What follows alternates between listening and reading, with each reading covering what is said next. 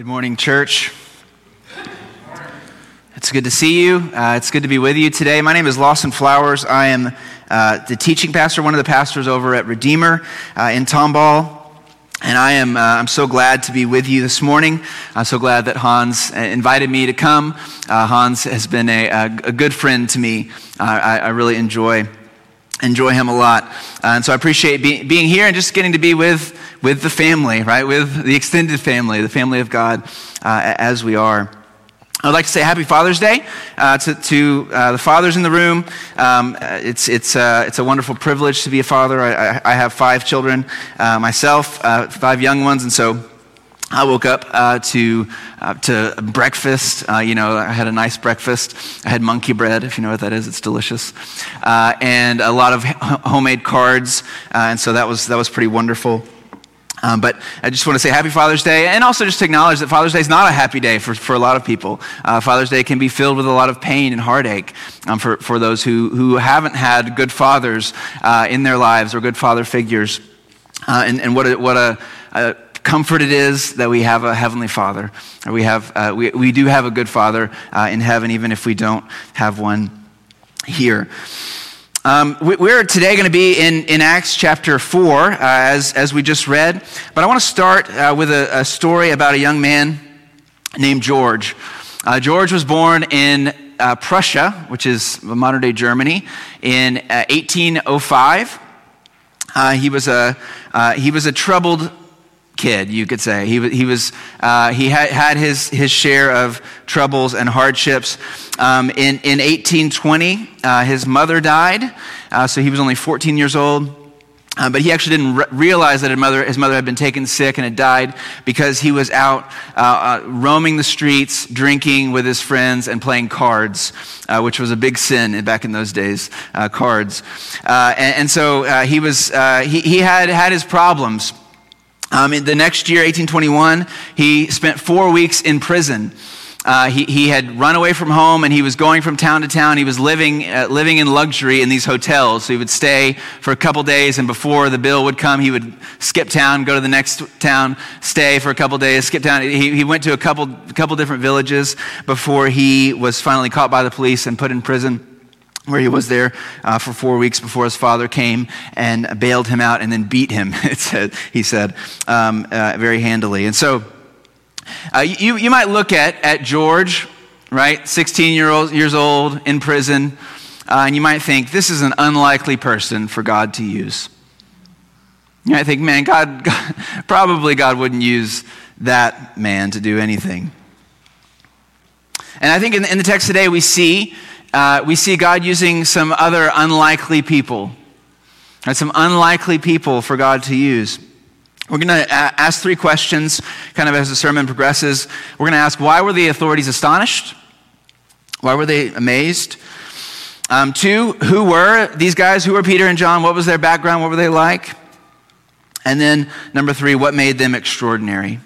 What made them extraordinary? Let, us pray once more uh, as we continue uh, worshiping. Father, thank you for bringing us here. Um, thank you for my brothers and sisters. Um, thank you uh, just for your grace and your kindness. Um, thank you for our fathers, the fathers, uh, those of us who, who have had godly fathers, fathers who uh, loved us, who cared for us, who pointed us to you. Um, Lord, and, uh, and, and we, we praise you and we thank you for them and for the good gifts. Uh, Lord, we, we pray for those uh, in, in, our midst who need good father, who need father figures, that you would provide those for them. Uh, we pray, uh, we pray that you would comfort those who this day is a hard one for, uh, and, and who, who, struggle on, on, uh, on Father's Day. Um, Lord, and we ask that you would, you would speak to us through your word. we know that, that I, we, we, we are not good in ourselves. I have nothing good to say. No one wants to hear any of my words um, Father, but we all want to hear from you. And so, uh, Holy Spirit, we ask that you would speak to each of us as we need. You know what we need, uh, you know everything in our lives, the situations, uh, the, the things that that uh, you, you would like to speak into. And I, I, just pray that we would be open to you. We'd be open to your voice, We'd be open to your, your word, um, and that we would hear and, and, and obey and believe, and that you would plant your gospel, your word deep in our hearts, and it would bear fruit uh, to eternal life. In Jesus' name, uh, we ask these things. Amen. First, why were the authorities astonished? Why were they astonished? Uh, well, it, it, we have to do a little bit of context here. In, in Acts chapter 3, uh, Peter and John, uh, right, this is uh, Pentecost has happened in Acts 2. The Holy Spirit has come on the church. Uh, uh, 3,000 people are saved and brought in. Uh, the, the, apostles are walking in, in power, um, that many people are getting saved and coming to faith every day. Um, and it says that Peter and John were walking into uh, uh, they were going up to the temple, and there was a man who was lame from birth, right? He'd been lame his whole life. His friends or family, whoever, would bring him to the temple uh, steps, set, them there, set him there. He would beg. He was this fixture in the community. Everyone knew him. Um, and, and when they were walking in, he's begging for, uh, for money for some change. Uh, and, and it, you know, Peter and John look at him, and, and Peter says, I don't have uh, the old song, I silver and gold have I none, but such as I have give I thee, right? I don't have any gold, I don't have any money, I, I got no change, but get up and walk, right? And he says, get up and walk. And the lame man is healed. He, he gets up, he starts jumping around, praising God, running like crazy, uh, and, and draws a crowd. Everyone knows him. And they think, that, whoa, wait, wait, who's the, he's walking. And so they all gather together around Peter and John. This is a big commotion. Uh, and, the, and uh, so Peter and John, they use this as a, uh, what, as a preaching moment. They go, hey, this wasn't us. This is, Jesus did that. Right? Yeah, you crucified him and he rose from the dead. He's alive in power. You, you want to know why? Here's how you know. This guy's walking. You see him. That his power did this. The authorities are not happy. Right? They arrest him. Uh, they arrest Peter and they arrest John. Uh, and, and they're, they're not happy because he's, it says he's, they're teaching in Jesus the resurrection from the dead. And They're like, this, the, you need to stop that. And so they arrest Peter and John. And, and uh, you know, we, we have the, the benefit of knowing the story, of knowing what happens. Uh, you know, kind of, we kind of have the whole context. But if you can put yourself in, in their situation, the apostles' situation right here, um, this is the same authorities and rulers that have just arrested and crucified Jesus right? This is the same this is the same the same people right? The same place. They're there and they're, they're arresting uh, his his followers. And, and jesus has told the apostles hey if you want to follow me you got to pick up your cross and follow me. If you're going to suffer just like i'm going to suffer. So you got to think peter and john are going all right i think this is the end right? This is this could be it. They could, they could kill us too just like they just killed jesus. This was a scary situation so a situation that, that would have rightfully uh, brought a lot of fear into their hearts. But as we just read, they're not afraid. Right? It says Peter, filled with the Holy Spirit, speaks boldly. Right? and, and he just says, if you're, if you're inquiring what ha- what's been done to this crippled man, uh, you, let it be known to all of you and to all the people of Israel that by the name of Jesus Christ of Nazareth, whom you crucified, right, which is not a smart thing to say to people who could kill you, uh, whom God raised from the dead, by him this man is standing before you well. This Jesus is the stone that was rejected by you, the builders, which has become the cornerstone. There's salvation in no one else. Just preaches boldly to them, right? Bears witness to the truth. And it says, now when the, they saw, the authorities, they saw the boldness of Peter and John, they were astonished. It's interesting, they weren't astonished at the, the lame man walking. Seems like that would be the thing to be astonished about, right? But no, they were astonished at the boldness of Peter and John. Right? They, they, these guys, they should be afraid but they're not. They're, they're, they have this uncommon, this, this un, uh, we, we haven't seen courage like this. It's amazing. They're, they're astonished at this. But it's not just because of their, their boldness, uh, it's because of who they are. So, who are these guys? It says, when they saw the boldness of Peter and John, and then it says, and perceived, it's not just boldness, but and perceived that they were uneducated common men uneducated common men. Now, uh, you can hear the derogatory tone in that, right? Who are these nobodies? Right? Uneducated, common. Like they, they, they got nothing. I went to Harvard. Where did they go? Like, you know, they were community college. Like, who, who are these guys, you know? Um, and, and, back in this time, uh, you know, young Jewish boys would have been, uh, been educated to a certain point, and then if they didn't show promise, if they didn't show, hey, you're gonna, you're gonna make it in the next, you know, level, you're, you're, you're you got some talent academically, uh, they were sent to a trade, right? So Peter and John, they were, they were fishermen. They were fishermen by trade. They were essentially, uh, you know, you could say high school dropouts. So what they were, it's like this is like the police, you know, re- uh, not rescue, arrest, arrest some some uh, high school dropouts that have been, you know, working at McDonald's or mowing lawns or nothing against those jobs, right? Uh, but actually, a lot of college educated people do those things now too. Uh, but uh, but right, you, like the police arrest these high school dropouts, and these high school dropouts just defend themselves like amazingly in court and, and are so bold. And you're like, how'd you learn to talk like that? You know, like where'd you learn this stuff? Now, we, we might have expected this from someone else, but not from you guys. Uh, th- these are uneducated, common men. It's true. That's what they are. They're normal guys. And we see that God uses, we see this throughout the scriptures, God uses ordinary, normal people. He uses all kinds of people. He uses unqualified people, unlikely people. You, you, could, I mean, you can just walk through the scriptures, and, and I mean, you could do this. Uh, Abraham, right? God's like, I'm going to I'm gonna make a great nation. Who, who am I going to start with? Let's go with the 100 year old guy and his 90 year old wife. It's a good start, right? Uh, that, that's, that's, that's what Abraham thinks too. Like, that's really that's your plan. All right, um, right. That's it seems unlikely that God would use Abraham to be the father of a great nation, right? Have have descendants like the stars, right? Like the sand on the seashore. But here we are. Um, you see Moses.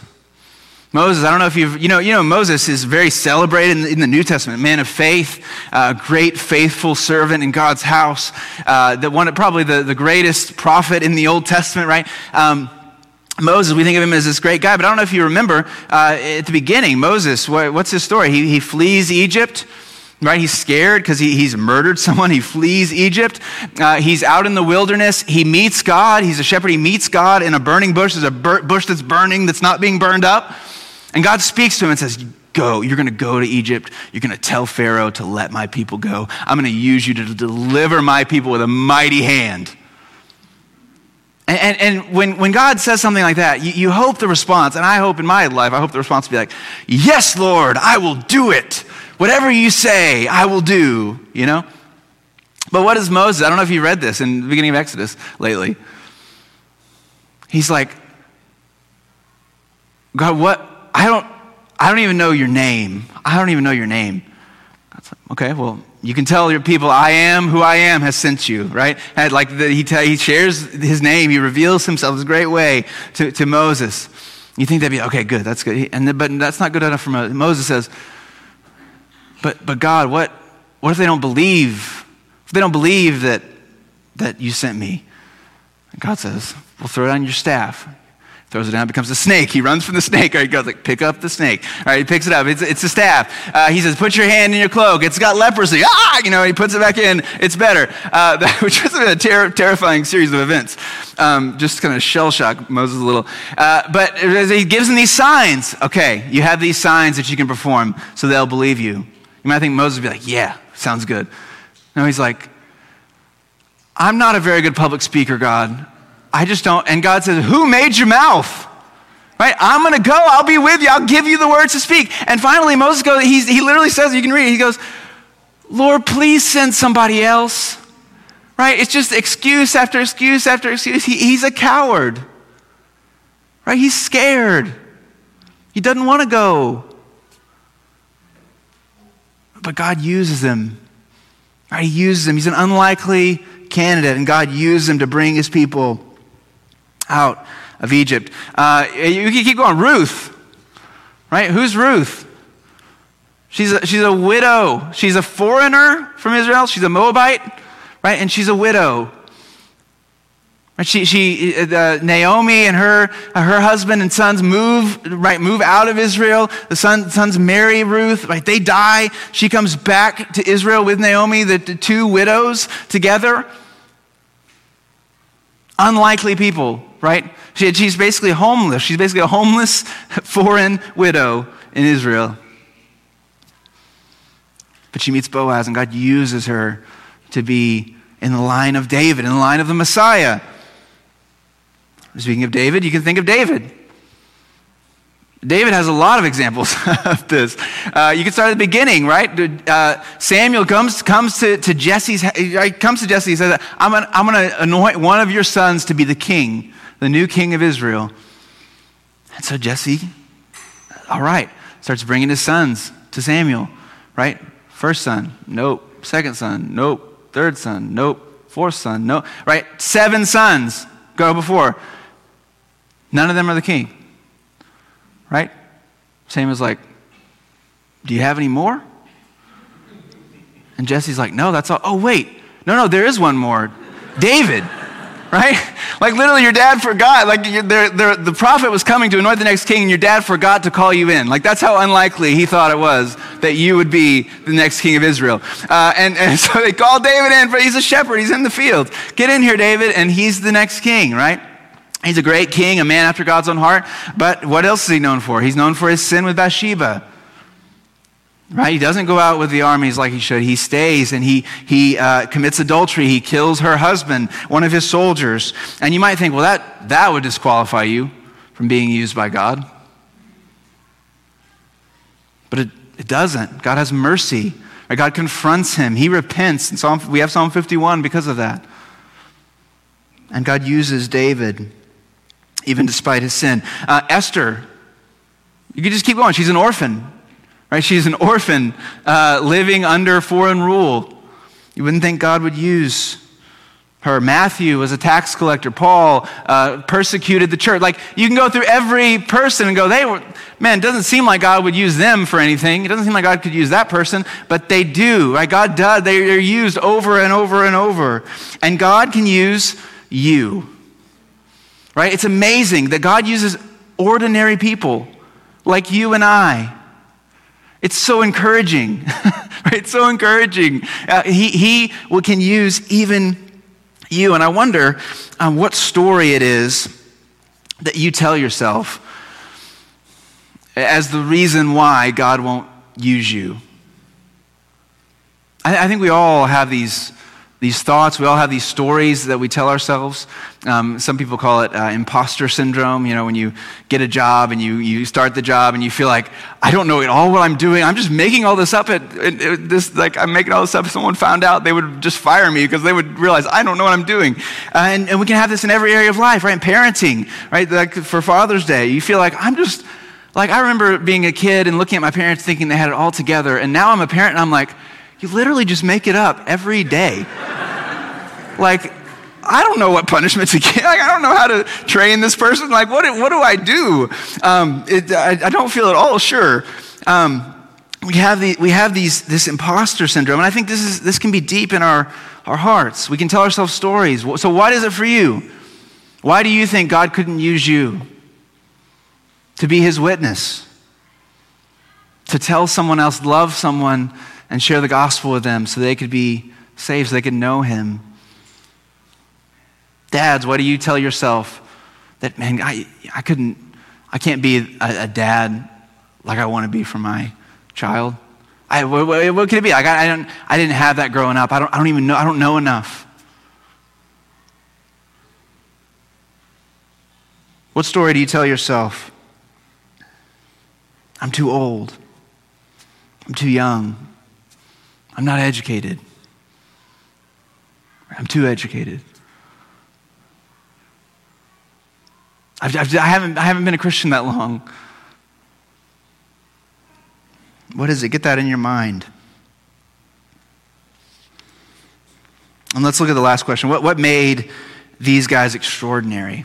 What made them? Because they were extraordinary. This, this courage, this boldness, uh, it was extraordinary. It, it was uh, amazing. It's why it's recorded for us, why we still have it. And I think it's interesting that the authorities get it really, they get it right. they, they miss a lot of things, but they actually get this exactly right. Now, when they saw in verse 13 the boldness of Peter and John and perceived that they were uneducated, common men, they were astonished and they recognized what? That they had been with Jesus. They had been with Jesus. What made these men extraordinary? You know, it was nothing about them. It was not their education, it was not their background, it was not their personality, right? It was not their knowledge. It was Jesus. They'd been with him. Right? They, had, they had been with him. They had belonged to him. They were transformed by him. They were filled by his spirit. This is the thing that made them extraordinary. And it's the same thing that, that makes you extraordinary. Right? The truth is, we are all unqualified. Right? We're all unqualified. We've all disqualified ourselves from being used by God, haven't we? Might all have sinned and fallen short of the glory of God. We've all gone our own way. We've all rebelled against the Creator who made us. It would be a miracle for God to use any one of us in this room. But the gospel says that Jesus came to earth and he lived a perfect life. He qualified. He was the only one who was qualified for God to use. He's the only one who loved God with all of his heart, all of his soul, all of his mind, all of his strength, all the time. He always loved his neighbor as himself. Right? He gave himself for, for us. He gave himself for his enemies. And on the cross, he, he switched places with us. Right? The qualified for the unqualified. He took our sin so that we could be his righteousness. And so, because of him, we are qualified. We, we can be used by God. What does Paul say in 2 Corinthians 2? Right? Not that we're sufficient to claim anything in ourselves. Our sufficiency is from God, who has made us sufficient to be ministers of a new covenant. In the gospel, all, all of your reasons, all of the, every story that we tell ourselves about why, why God couldn't use us, it's interesting because they're, they're true and they're not true. Right? They're true in that, you know what? We are unqualified. we are, we do, we do not qualify. We, God should not use us. We, we don't deserve to be here. Like, I don't deserve to be standing in front of you preaching. You think I, I you think I should be here? No way. But because of the gospel, right, Jesus has taken our sin and he's given us his righteousness. And now we walk by the Spirit. Right? And, and God uses us, He makes us sufficient. He fills us with the Spirit, He fills us with power, and He uses ordinary, everyday, disqualified people for His kingdom.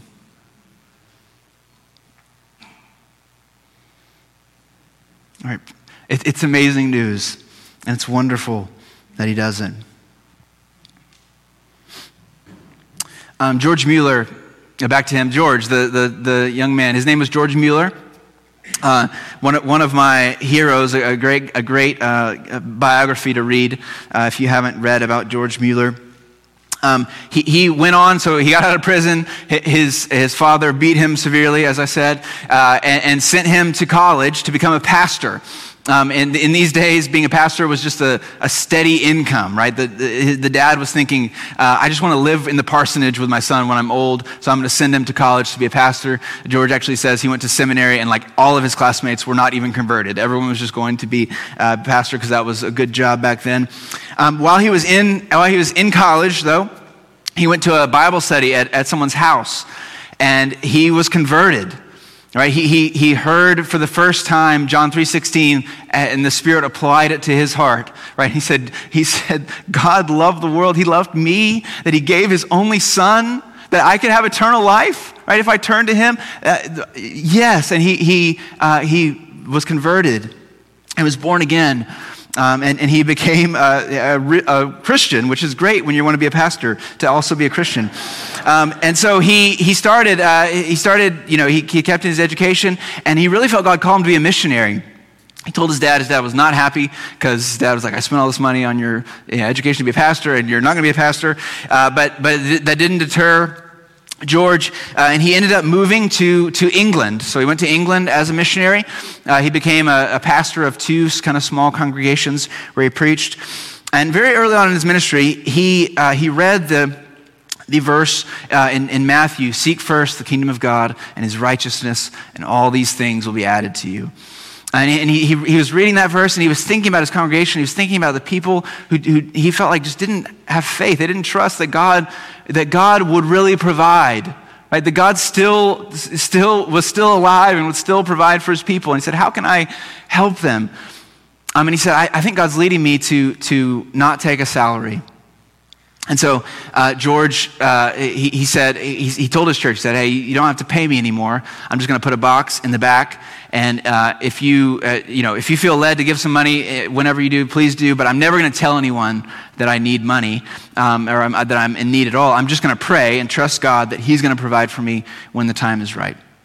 And so uh, he started living this way. And Hans actually told me he wants to do this. So you guys can stop paying him. Uh, I'm just kidding. Sorry, Hans. Uh, I'm just kidding. Um, the, uh, so, so, so uh, he started living this way, right? And there were some close scrapes, and he records this all in his journals. You can read the journals of George Mueller. Uh, they're really, they're amazingly uh, faith strengthening. And, and, so he, he, he, would, he was living this way, and, and there were close scrapes, but he never went without. He always had what he needed. Um, but he still, he saw, he just saw in the people, he saw such a lack of faith. And some people would, would he, he, he talks about visiting someone who, who uh, was a mill worker, I think, and was like, hey, I just have to work seven days a week. I can't take off to go to church because I just don't know how I'm going to pay my bills. And he's like, man, how, you, how, you can't trust that God would provide for him. Um, and so uh, he, he was trying to think of uh, more ways to strengthen people's faith. And he said, Here's what I'm going to do I'm going to start an orphan house. He, there's lots of orphans, lots of needy orphans. And this is what, what Mueller is known for. If you know George Mueller, this is what you probably know about him. He started uh, caring for orphans. He started a small orphan house, opened it up a couple, a couple small houses, uh, ended up building two very large orphan houses. Um, and having a big staff uh, and, and caring for uh, orphans in, his, in Bristol, England. Uh, he, he, uh, conti- he continued to do this year after year after year. Uh, he ended up in his, uh, he ended up doing this for over 50 years, and he cared for more than 10,000 orphans uh, in his time. And, and in, through all of it, he, he continued to live the same way that he had started living as a, as a pastor at, at these two little congregations. He, he never raised money. He never went out and asked people for money. Um, he simply would, would pray and ask God to provide for himself, for his staff, for all of the hundreds of orphans he was caring for. And God would provide every single time. And there's just story after story. You know, there's, the, I think the most famous one is they didn't have breakfast. The, the orphans were sitting down for breakfast. They didn't have food. And George Mueller stands up and says, We're going to pray um, because we're going to have to go to school soon, so we got we got to get this going. And he, he just prayed that God, he just thanked God for the food he was going to provide. And there was a knock at the door, and the baker comes in and says, I, I couldn't sleep last night. I felt like God wanted me to break bread, so I woke up at 2 a.m. and I hear some fresh bread, right? And they Thank you, God. They, they, brought it in. And before he had even left, right, there's another knock at the door. Uh, and the milkman comes in and says, Hey, my cart just broke down right in front of your door. Uh, the milk's all going to go bad. Do you want to just use it? Uh, so they had bread and milk for the morning, right? This is the kind of stuff that would happen over and over and over. And he never lacked a thing. Uh, he was a man of great prayer and, and of great faith. And, and God used him to change so many lives. Right? So many lives, uh, so many people met the Lord because of George Mueller, and so many people's faith was strengthened. And, and I, I, wonder sometimes if you, if you read biography, uh, you, you might wonder, man, what would he say to us? What would he say if he was here? And I think I, I think I can guess. I think I know what he would say. If he was here, what would he tell us? And this is uh, uh from, from his, uh, his writings. Here's what, what George Mueller said The welfare of our families, the prosperity of our business, our work and service for the Lord may be considered the most important matters to be attended to. But according to my judgment, the most important point to be attended to is this. So he says, here's the most important thing. Above all things, see to it that your souls are happy in the Lord. Other things may press upon you. The Lord's work, even, may have urgent claims upon your attention.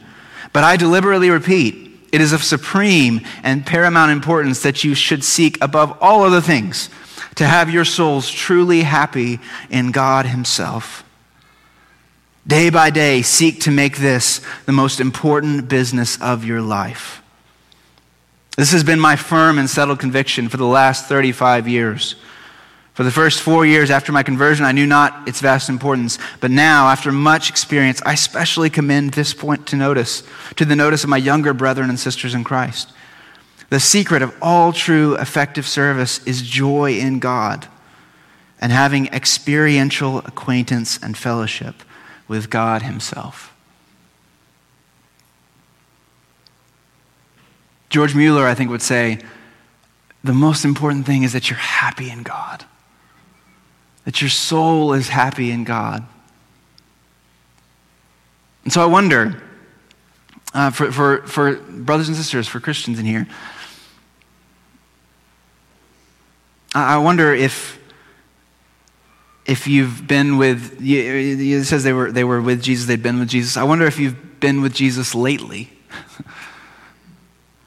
I wonder if, if your souls are happy in God I think there, there's there's more for us um, there's I think sometimes we get so caught up in man, just believing the right things, knowing the right truth, you know, and that's important. Um, but do we have, like he said, experiential fellowship with God Himself? Are, are, we, are we being with the Lord? I just, I just recently reread uh, a little, uh, a little pamphlet, um, the, pra- the Practice of the Presence of God uh, by Brother Lawrence. I don't know if you've, you've read this. He's a, he was a monk in the 17th uh, century. Um, but, but, he was a pretty ordinary person. Uh, he was a, uh, early on, he was, a, he was a, a, poor man. He was in a soldier. He got injured, so he was kind of, he had like leg problems. But he entered a monastery. He became a monk. Um, and he, uh, he, ended up, he was a cook for a while up until his leg, he couldn't stand up anymore, so they made him a sandal maker um, for the rest of his life. So he didn't really do anything extraordinary from an external perspective. Uh, but he became a, a, real spiritual guide to people. People just, man, were drawn to the peace and, and the joy in his, in his life. Um, and he wrote this book that's still, it's a, a Christian classic. It's still in print uh, today. But the way that he talks about uh, being happy in Jesus, the way he talks about being happy in the Lord. It, it's something that, uh, man, I want so badly. and I thought I might just read a little bit, just, just as a, a kind of teaser for this. Um, he says, uh, he says this I consider myself as the most wretched of men, full of sores and corruption, and who has committed all sorts of crimes against his king. Touched with a sensible regret, I confess to him all my wickedness. I abandon myself in his hands, that he may do what he pleases with me. This king, full of mercy and goodness, far from chastising me, embraces me with love, makes me eat at his table, serves me with his own hands, gives me the key of his treasures. He converses and delights himself with me incessantly in a thousand and a thousand ways, and treats me in all respects as his favorite. It is thus I consider myself from time to time in his holy presence. My most usual method is this simple attention and such a general passionate regard to God, to whom I find myself often attached with greater sweetness and delight than that of an infant to the mother's breast. So that if I dare to use the expression, I should call this state the bosom of God, for the inexpressible sweetness which I taste and experience there. That's a little uncomfortable, isn't it? How and it is filled with this language of like such sweetness, such such uh, closeness with the Lord. Are your souls happy in God? Right? And don't see it, don't hear it as condemnation, right? That's not what Jesus is here for, right? Uh, there's no condemnation for those who are in Christ Jesus. This is an invitation, right? It's, Jesus invites us. He invites us to come to him, right? What is the point of reading your Bible every day? What's the point of coming to worship, of confessing, right? we did, confessing our sins together, right? Coming before the Lord. Is it not to, to be with Jesus, to make our souls happy in Him? It's, for, it, the point is a person. It's Him. It's not to check boxes. Who cares about boxes, right? We care about the Lord. Right? He invites us. He invites us to joy, to joy in Him. And He's inviting you in, in, into, into joy and into His mission, to, into use I don't care who you are. I don't care what you've done. I don't care what your background is. Right? God uses ordinary people who he fills with his spirit and he fills with his joy.